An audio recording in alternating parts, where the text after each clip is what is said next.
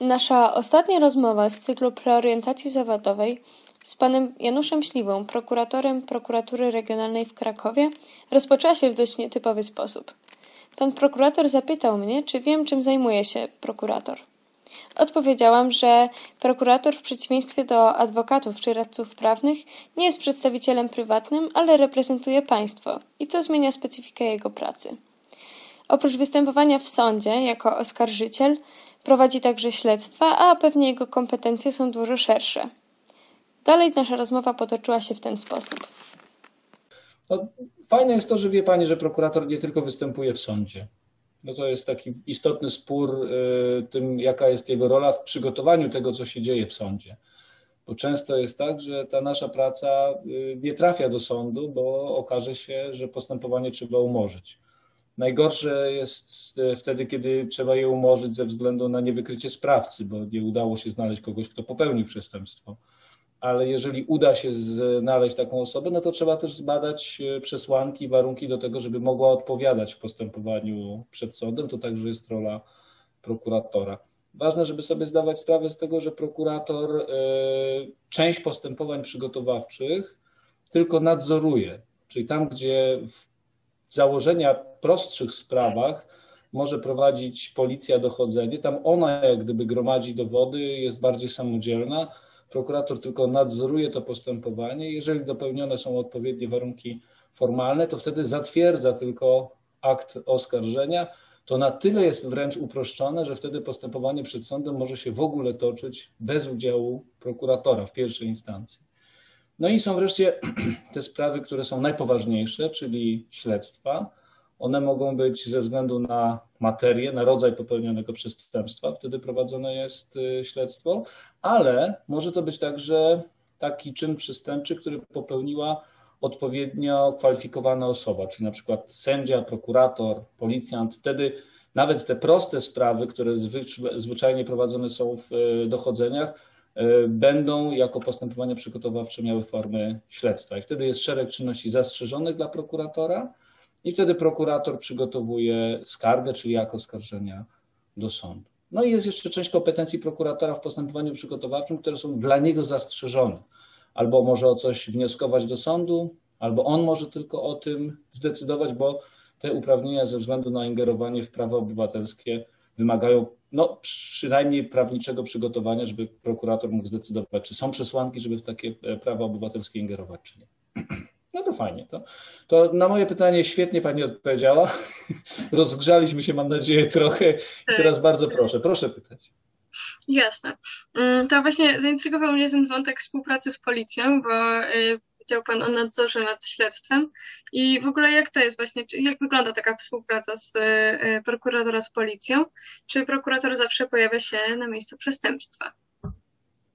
Y, to są jakby dwa pytania dlatego że y, pojawienie się prokuratora na miejscu przestępstwa generalnie jest związane z y, skutkami, które, które nastąpiły.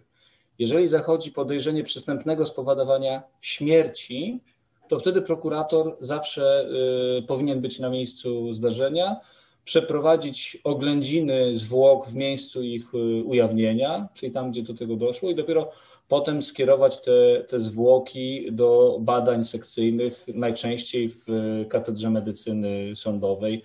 Tu w Krakowie na, na Rzeckiej mamy w UJ-owski ZMS i tam kierowane są y, zwłoki, co do których będzie zachodziła potrzeba opiniowania związanego z tym, jaki był mechanizm śmierci, tak? w jaki sposób doszło do tego, że ta osoba straciła życie. I to jest jakby jeden element pracy prokuratora. On jest związany z tak zwanymi dyżurami zdarzeniowymi. W zależności od tego, jak duże są jednostki, w których to się odbywa, prokurator ma taki dyżur albo w dużych jednostkach i ośrodkach miejskich y, raz w miesiącu. Ma taki dzień, kiedy po prostu y, po godzinie urzędowania, po godzinie 15.30 y, do godziny 7 następnego dnia rano jest jak gdyby do dyspozycji e, policji z całego, z całego terenu, który, który obejmuje prokuratura rejonowa, w której taki dyżur pełni. Jeżeli wtedy dojdzie do takiego zdarzenia, prokurator jest wzywany, jedzie na miejscu zdarzenia i uczestniczy w czynnościach.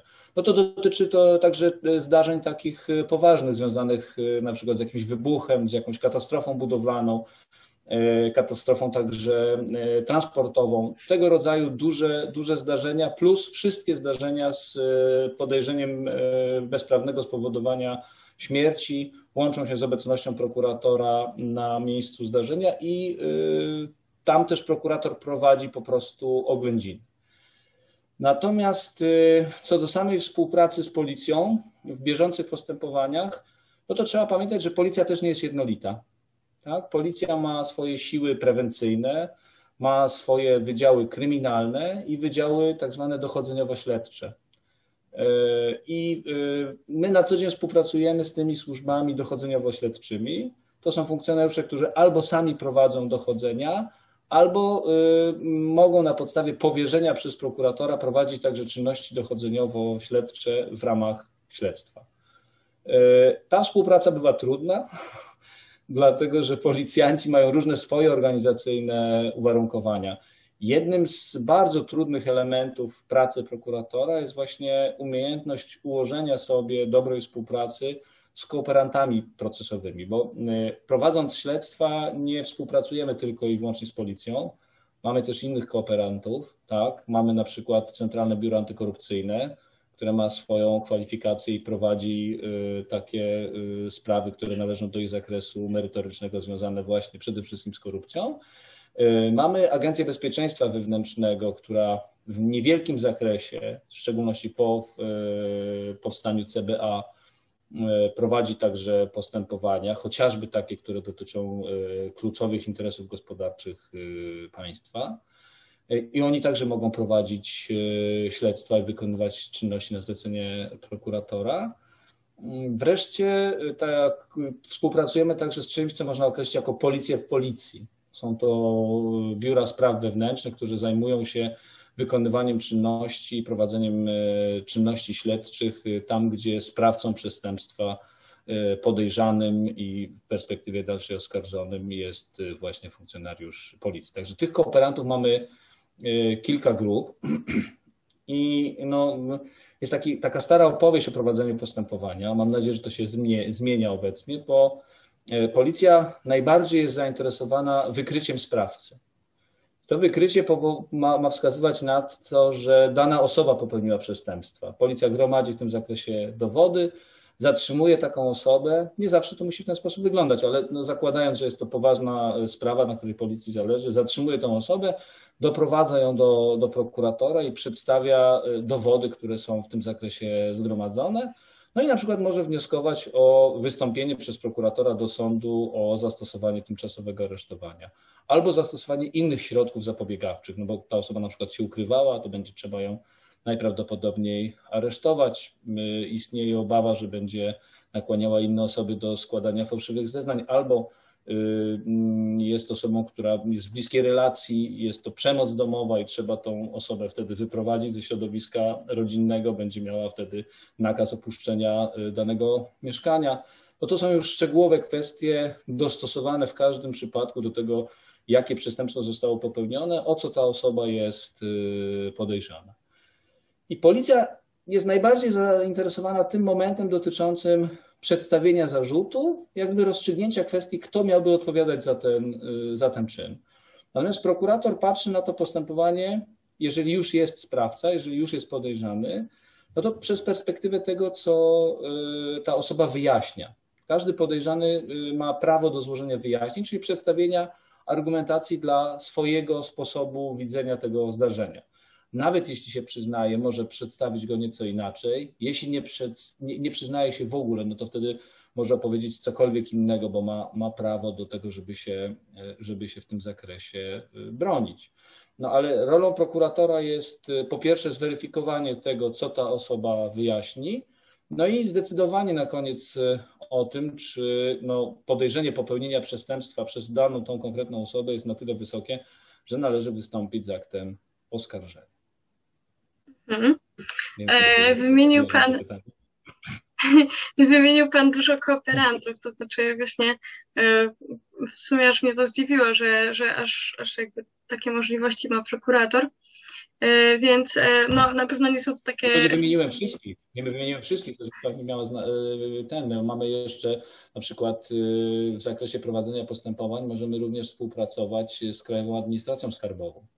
Tak, oni też część śledztw o charakterze podatkowym, o, tak, także powiązanych z tym, no przede wszystkim podatkowe, ale czasami one się łączą z szeroko rozumianą przestępczością gospodarczą. Tak? I to wtedy może się zdarzyć, że w jednym śledztwie nawet pracujemy z więcej niż jednym kooperantem. Dlatego tak to, tak to, tak to zakreśliłem. Do tej przestępczości podatkowej będziemy mieli na przykład właśnie e, Krajową Administrację Skarbową. Natomiast w zakresie czynności śledczych dotyczących przestępstw gospodarczych będziemy współpracować z Wydziałem do Spraw Przestępczości Gospodarczej danej Komendy Wojewódzkiej Policji. Hmm. Mając takie możliwości. mając kilka spraw, mając kilka spraw, może Pani współpracować z bardzo różnymi jednostkami. Tak? Niekoniecznie cały czas z jedną, z jedną policją albo z tym samym funkcjonariuszem. To niestety y, y, y, filmy dawniej popularne, takie jak Gliniarz i Prokurator, w naszych warunkach się nie sprawdzają. Mhm. E, więc mając takie możliwości, pewnie ten proces śledztwa on no, jest całkiem długi. Więc proszę powiedzieć, jak wygląda taki pojedynczy dzień w pracy prokuratora? Czy właśnie da się finalizować na przykład w jeden dzień takie drobne śledztwa, czy no, są to prace nad tym tyle długie, że na przykład zajmują miesiące? Proszę Pani, e, z reguły śledztwa nie da się przeprowadzić w jeden dzień.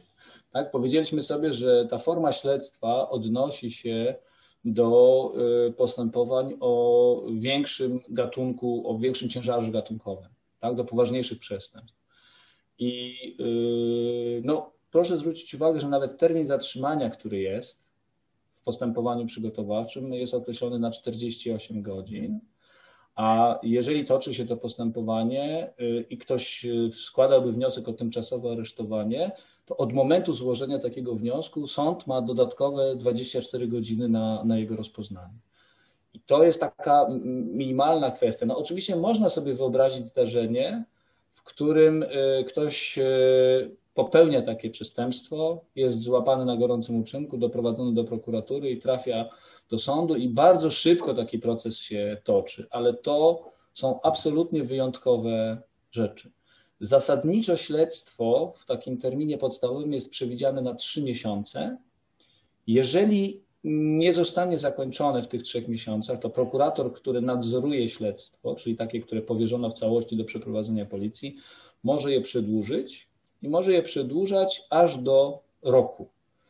Jak upłynie rok prowadzenia postępowania, to wtedy uprawnionym do przedłużenia śledztwa jest już prokurator nadrzędny. Czyli jeżeli na przykład śledztwo jest prowadzone w prokuraturze rejonowej, to o jego przedłużeniu na okres powyżej roku będzie decydowała e, prokuratura okręgowa.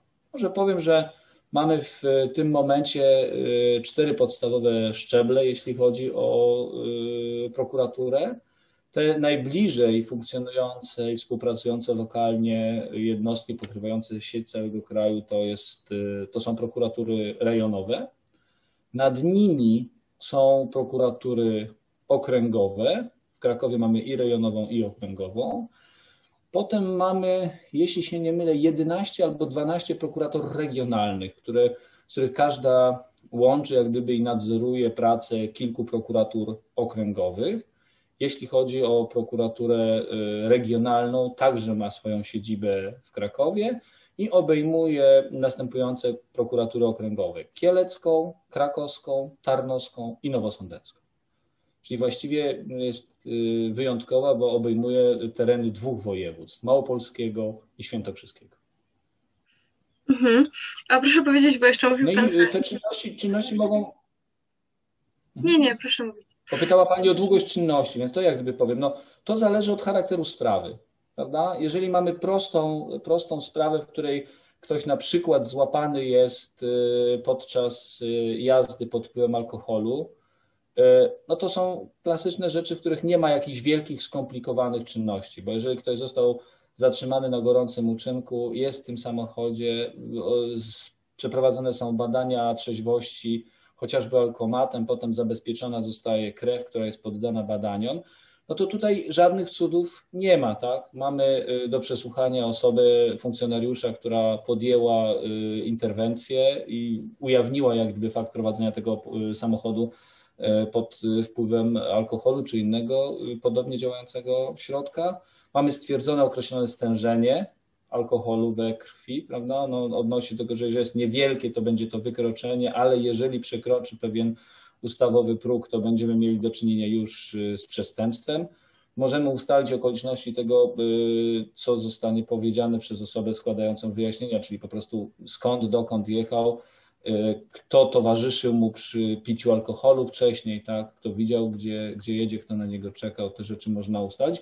I to jesteśmy w stanie zrobić stosunkowo szybko, nawet właśnie w takiej sytuacji, że osoba, która, która się do tego przyznaje na pierwszym przesłuchaniu, może ustalić chociażby tak zwane warunki dobrowolnego poddania się karze, czyli zaproponować jakiś wymiar kary, który jeżeli zostanie zaakceptowany przez prokuratora, to może bardzo szybko ta sprawa trafić do sądu, jako oczywista zostanie przez sąd y, potraktowana bardzo szybko. Wtedy nie prowadzi się rozprawy, cała sprawa może zgodzić, zakończyć się tak zwanym konsensualnym y, y, trybem, czyli wydaje wyrok uzgodniony pomiędzy stronami, y, taką, taką też, jaką uzgodnią pomiędzy sobą strony, czyli podejrzany jego obrońca i prokurator. Wtedy sąd po prostu sprawdza, czy sprawa jest wyjaśniona, nadaje się do takiego rozstrzygnięcia i to jest najszybszy sposób jak gdyby rozstrzygnięcia pełnego przeprowadzonego postępowania. Ale nie wszystkie takie sprawy mogą być, tak? Jeżeli... Słucham? Proszę mówić. Proszę mówić. Nie, nie, nie wszystkie, nie wszystkie te, te sprawy tak mogą wyglądać, tak, bo jeżeli na przykład mamy sprawę dotyczącą y, udzielania komuś y, środka odurzającego, no to nasza rola i rola policji w pewnym zakresie nie kończy się tylko na tym, że mamy tego ostatniego człowieka, który wręczył komuś przed imprezą i sprzedał mu y, działkę tego, tego środka odurzającego, no tylko musimy sobie zadać pytanie, skąd to się wzięło, jak to zostało wytworzone, kto odpowiada ewentualnie za hurtowy handel, czyli kto tej osobie udzielającej dostarczył takich środków e, odurzających. Jeżeli trafimy do osób, które działają hurtowo, no to będziemy się zastanawiali, skąd one miały dotarcie do, do producenta. Tak? Czyli ta ścieżka naszego zainteresowania działalnością przestępczą, w zależności od rodzaju popełnionego przestępstwa, zdecydowanie się może wydłużyć. I wtedy postępowanie siłą rzeczy trwa, trwa dłużej. Zwróciłam uwagę na ciekawą rzecz, którą Pan powiedział, y, na współpracę z obrońcą. Y, I jak to jest właśnie z tą współpracą, bo y, z założenia jest Pan w konflikcie z obrońcą w pewnym sensie, to znaczy stoją Państwo po dwóch stronach, że tak powiem, sprawy. I, I, właśnie jak to jest? Czy na przykład prywatnie jest to zupełnie, zupełnie inaczej, a jak to jest właśnie na sali sądowej? Z tym, z tą współpracą, ale jednak um, konfliktem. Proszę Pani, ja bym rozróżnił takie y, co najmniej dwie płaszczyzny. Pierwsza płaszczyzna y, odnosi się do wzajemnych relacji.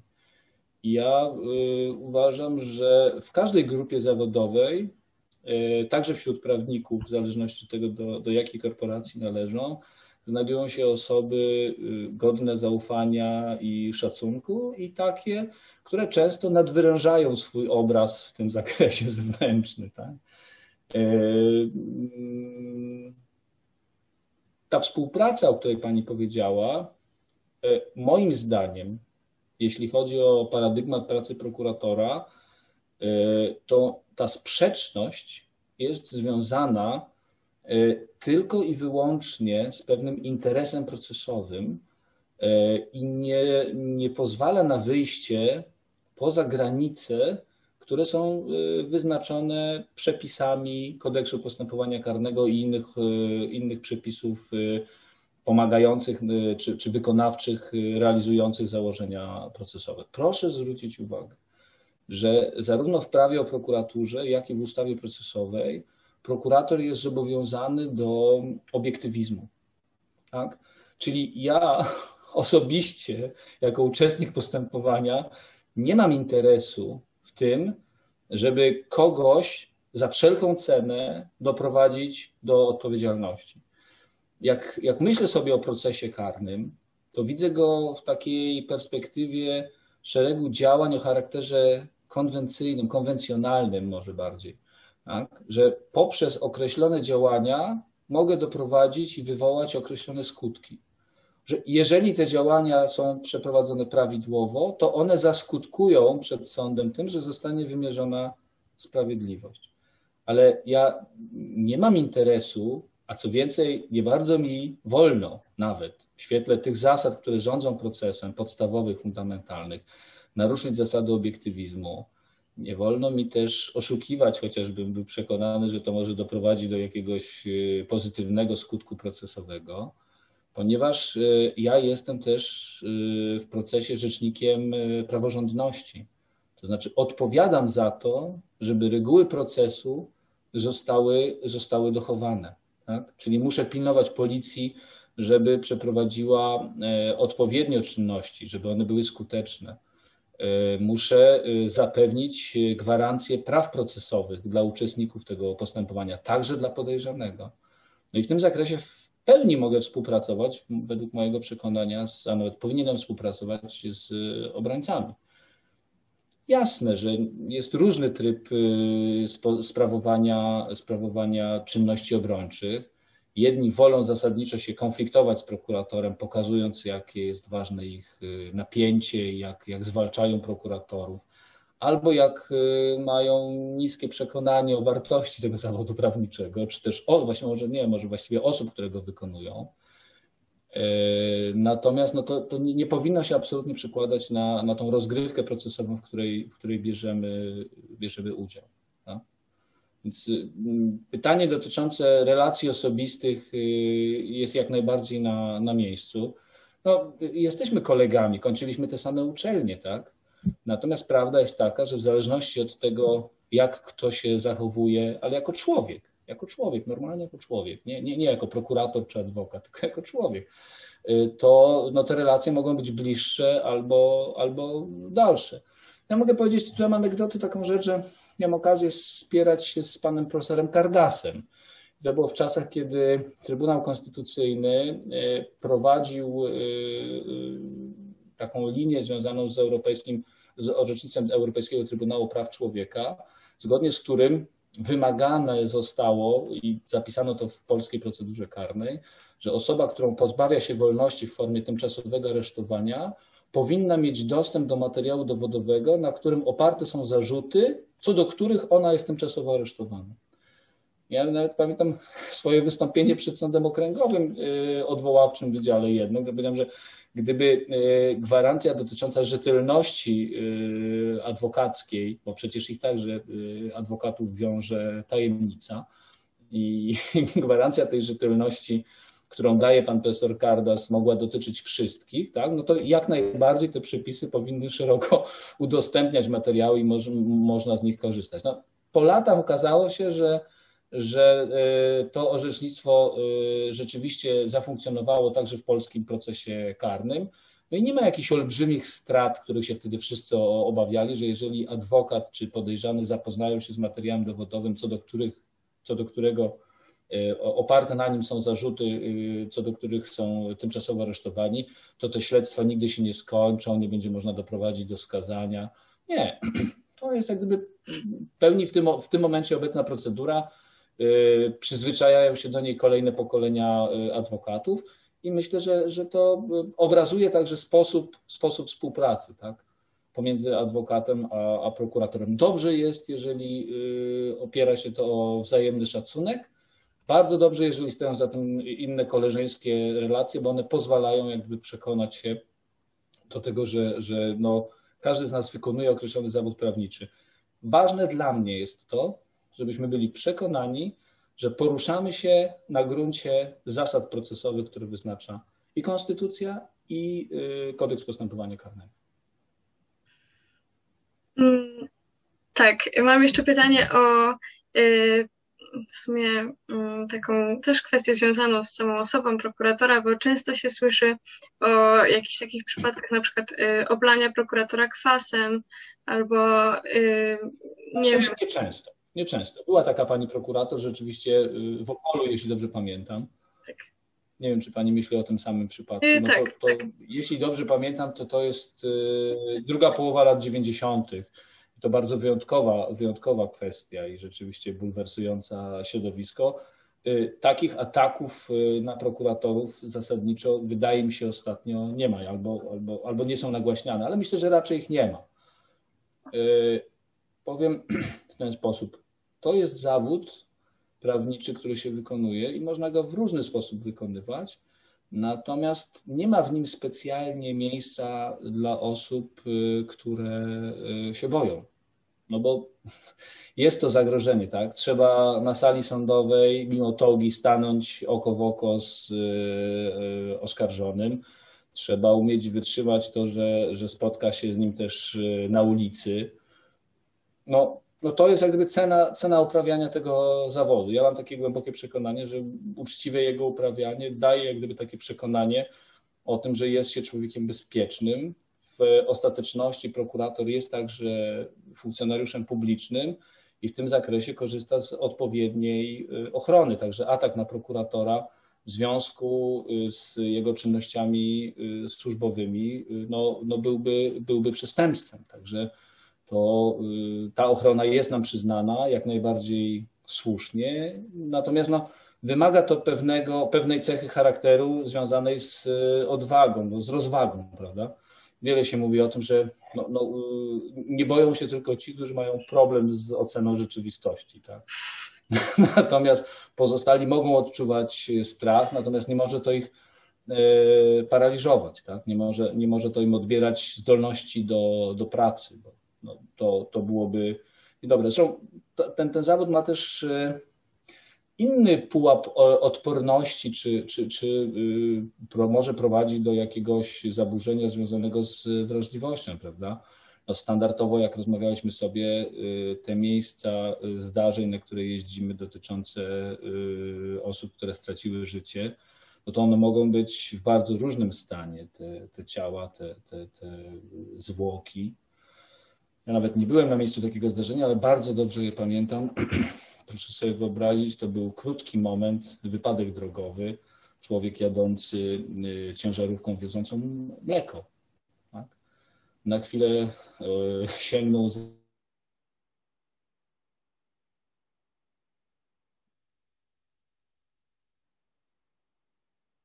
O, nie słyszę pana.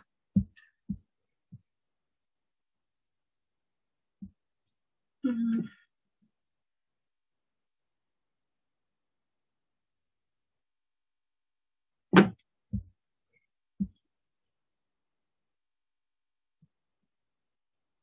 dziewięciu lat. E, no i powiem, że zdjęcia, które oglądałem przed, przed e, rozprawą odwoławczą e, w sądzie apelacyjnym, to były olbrzymie, bardzo poruszające. Tak, współczułem temu prokuratorowi, który który był na miejscu tego zdarzenia i musiał jakby zobaczyć e, dramat, dramat tej całej rodziny, która tam, który tam się dokonał. Także to wrażliwość dotyczy strachu, ale dotyczy także jak gdyby takich zwykłych ludzkich relacji, czy, czy wręcz e, w niektórych zakresach także cielesności, bo proszę pamiętać, że prokuratorzy e, mogą też uczestniczyć w sekcji zwłok chociażby. Tak? Jak są na tym zdarzeniu i potem ktoś zwraca się do nich o to, żeby, żeby uczestniczyli w sekcji, żeby pomóc w badaniu e, przyczyny zgonu albo jak najszybciej się o niej dowiedzieć. No to wbrew temu, co widać na filmach, że, że przychodzi się albo dzwoni, no to często prokurator jest także w e, sali sekcyjnej i, no i może się coś e, dowiedzieć od razu podczas, podczas tych czynności, co, co może szukać sprawcy, bo jeśli chodzi o zabójstwa, no to ten pierwszy moment śledztwa jest jak gdyby najbardziej intensywny i, i najbardziej wymaga ukierunkowania. No, czyli wynikałoby z tego, że, że to jest nie tylko taki e, no, zawód dla osób, które są jakoś tam mm, oratorsko i prawniczo biegłe, ale też dla takich odważnych i, i osób, które e, nie boją się konfrontacji pewnego rodzaju. E, dziękuję za tę rozmowę. Bardzo bardzo, bardzo ciekawy jest zawód e, prokuratora, aczkolwiek e, myślę, że jest też bardzo trudny. E, tak. I. Zdolności oratorskie są bardzo potrzebne, jak każdemu prawnikowi, bo, bo koniec końców prokurator też musi, musi umieć przedstawić przed sądem swój punkt widzenia i swoje, swoje stanowisko. Tak? To na pewno zresztą dla aplikantów prokuratorskich y, w trakcie ich y, studiów zawodowych, już po zakończeniu studiów uniwersyteckich, kiedy kształcą się w Krajowej Szkole Sądownictwa i Prokuratury, są organizowane konkursy klasomówcze, w których oni wybierają sobie albo dostają sprawę, w której no, na podstawie materiału albo swojego przygotowania przedstawiają mowę oskarżycielską. No, to jest duża frajda i duża przygoda. Z reguły do oceny tych wystąpień zaprasza się także znane e, osoby o umiejętnościach e, oratorskich, chociażby związane ze światem teatru czy, czy filmu. No to też jest taka ciekawa przygoda, która może w okresie y, przygotowania do zawodu prokuratora komuś się przydarzy. Szczerze mówiąc, nie spodziewałabym się, że umiejętności te, pewnego rodzaju teatralne mogłyby się przydać. No, pani sala jest taką sceną teatralną. Myślę, że częściej sięgają po to adwokaci, ale nie ze względu na brak zamiłowania teatralnego po stronie prokuratorów, bo Znam szereg osób, które w krakowskim chociażby środowisku y, są bardzo y, zainteresowane wydarzeniami teatralnymi, tu krakowskimi nie tylko. E, natomiast, y, no, mm, pani, to jest bardzo istotne, żeby przemyślane własne racje umieć odpowiednio przedstawić. Się nagle okazuje, że nie jest sztuką mówić długo, za wile, odwołując się do, do nadmiernej y, liczby y, wyrażeń y, prawniczych, które są mniej lub bardziej zrozumiałe dla, dla tych, którzy są na sali, ale zawsze tak nie uczono. Najważniejsze jest to, żeby, żeby trafić w sedno, żeby przedstawić to, co jest istotą, istotą problemu. I no to jest ważna umiejętność pod względem oratorskim, żeby przyciągnąć uwagę i, i to dobrze, dobrze przedstawić. To chociażby, wie Pani, tako, takie wielosłowie pojawia się ze względu na technikę, z którą sobie musimy dzisiaj radzić. Ja od czasu do czasu zamiłowania spoglądam w akta spraw, które były prowadzone w latach jeszcze 80. czy 90. I tam widać, chociażby ze względu na to, że nie było komputerów i wydruku, widać e, dużo większe ścieśnienie treści w danym protokole i dużo większe y, oszczędne gospodarowanie słowem. Natomiast jak dzisiaj ogląda się niektóre pisma procesowe, zwłaszcza apelacje, to wydaje się, że na 20 stronach apelacji, czyli odwołania pisemnego od wyroku sądu pierwszej instancji, y, na tych 20 stronach jest takie mnóstwo argumentów. Tylko, że jak się je ściśnie, okazuje się, że są podniesione trzy zarzuty y, apelacyjne, które odnoszą się do tej samej jednej kwestii. A to, co zostało wpisane do treści zarzutu, potem jest powtarzane w uzasadnieniu. I to pamiętam, o, o tyle jest to dla mnie świeża sprawa, że, że jeszcze sądy odwoławcze fajnie chyba najbardziej reagują na to, co, co w tych pismach procesowych zostało, zostało przez strony podniesione. Że operowanie słowem jest, jest kluczowe. Jest, jest, jest kluczowe, jak w każdym zawodzie prawniczym, a zawód prokuratora, ze względu na to, że obowiązujące prawo o prokuraturze nakłada na, na, na prokuratora obowiązek wykona, wykonywania obowiązków zarówno tych, które odnoszą się do e, postępowań przygotowawczych, jak i obowiązków sądowych i prowadzenia sprawy od początku właściwie do końca, do, do, do procesu yy, wykonawczego już, no to kładzie nacisk na to, że taki prokurator musi się prędzej czy później, raz, czy drugi, czy dziesiąty pojawić e, w sądzie, no i musi tą komunikatywność z sądem i stronami utrzymać. Także to na pewno pomaga w tej pracy. Zawód prokuratora to niewątpliwie bardzo ciekawe zajęcie, jednak przeznaczone dla tych, którzy lubią przygodę i są odważni. Dziękujemy panu prokuratorowi za rozmowę, a także wam, naszym słuchaczom, za przesłuchanie całego naszego cyklu rozmów. Mamy nadzieję, że już teraz możecie z pełną świadomością powiedzieć, że wiecie, kto to taki ten prawnik.